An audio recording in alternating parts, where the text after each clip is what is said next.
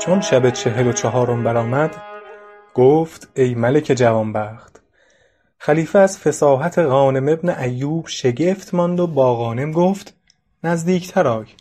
چون نزدیکتر رفت خلیفه گفت ماجرا بیان کن و از خبر خویش مرا آگاه کن. غانم ماجرا بی کم و کاست باز گفت. خلیفه دانست که او راست همی گوید. پس خلعت فاخر بدو داد و گفت ای غانم ذمت من بری کن. غانم گفت العبد و ما ملکت یداه لسیده. بنده و دار و ندار او از آن آقای اوست. خلیفه را این سخن پسند افتاد و غانم را از نزدیکان خود گزید و قصر جداگانه بهر او بداد و ضیاع و عقار بر او عطا فرمود. غانم مادر و خواهر را به قصر خویشتن آورد.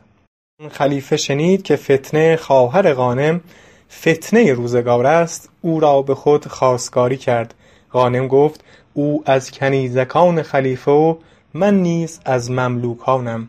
پس خلیفه صد هزار دینار زر بدو داد و قاضی و شهود حاضر آورده کاوین ببستند.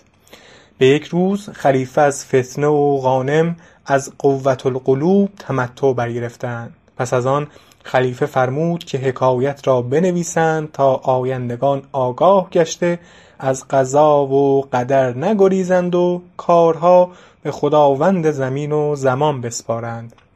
چون شهرزاد سخن بدینجا رسانید گفت ای ملک جوانبخت این حکایت عجیب تر از حکایت ملک نعمان و فرزندان او شرکان و ذوالمکان نیست و آن این بوده است که حکایت ملک نعمان و فرزندان او شرکان و ذوالمکان. در شهر دمشق پیش از خلافت عبدالملک بن مروان پادشاهی بود که ملک نعمانش گفتندی. ملکی بود بس دلیر و شجاع که به پادشاهان اکاسره و قیاصره غلبه کرد و جهان را فرا گرفته بود. و ممالک شرق و غرب و هند و سند و چین و یمن و حجاز و حبشه و جزایر و بحار در زیر حکم داشت. و رعیت و سپاه از داد و دهش او خرسند و شادمان بودند. و ملک را پسری بود شرکان نام.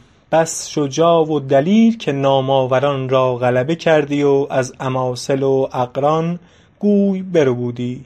ملک او را ولیعهد خود گردانیده بود. چون شرکان بیست ساله شد تمامت رعیت و سپاه فرمان او بپذیرفتند و ملک سیصد و شصت همسر داشت و بجز مادر شرکان هیچ کدام از ایشان فرزند نزاده بود و هر یک از کنیزان و زنان ملک قصری جداگانه داشتند و ملک هر شب به قصری همی غنود. قضا را کنیزی از همسران ملک آبستن شد و آبستنی او به گوش ملک رسید.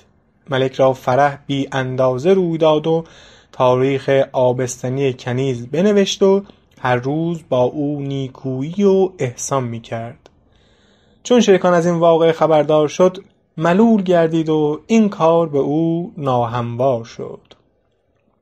چون قصه بدینجا رسید بامداد شد و شهرزاد لب از داستان فرو بست